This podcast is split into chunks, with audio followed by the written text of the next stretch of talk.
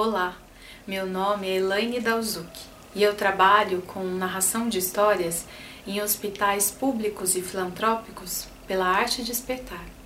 E hoje eu trouxe uma história especial para você. Diz que era uma vez, lá no interior de tudo, dois irmãos que sempre foram grandes amigos. Os dois eram fazendeiros e levavam uma vida danada de boa, cada um em sua casa, que era muito perto uma da outra separada apenas por um riacho. Mas um dia, não se sabe por que, os dois brigaram feio e nunca mais se falaram. Tudo por causa de um mal entendido que levou mesmo ao fim da amizade entre os dois. Passaram-se meses e eles ainda não se falavam. Mas aconteceu que um dia apareceu na casa do irmão mais velho um carpinteiro à procura de trabalho. O irmão mais velho achou que era a chance perfeita de se vingar do seu irmão e disse ao carpinteiro: Está vendo aquela casa ali? É do meu irmão.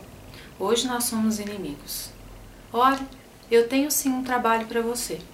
Eu quero que você pegue aquela pilha de madeira e erga uma cerca bem alta para que eu nunca mais veja a casa do meu irmão.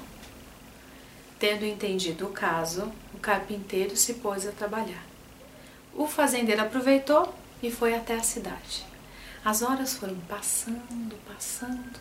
No finzinho da tarde, lá vinha o fazendeiro, ansioso para ver o resultado do trabalho do carpinteiro. Qual não foi a sua surpresa quando viu que, em vez de construir uma cerca, o carpinteiro tinha construído uma ponte ligando as duas casas?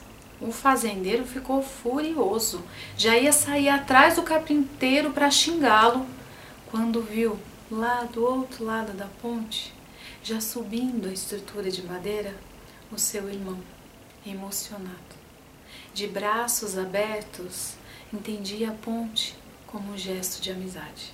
Aí ele não aguentou foi ao encontro do irmão e ali, bem no meio da ponte, os dois se abraçaram, chorando de alegria. O carpinteiro começou a ajeitar suas coisas e já ia partir. Quando o irmão mais velho lhe disse: Fique mais um pouco, meu amigo. Agradecido pelo gesto de sabedoria daquele homem, ao que o carpinteiro respondeu: Ficar mais um pouco? Ah, eu adoraria. Mas, meu amigo, eu ainda tenho muitas pontes para construir.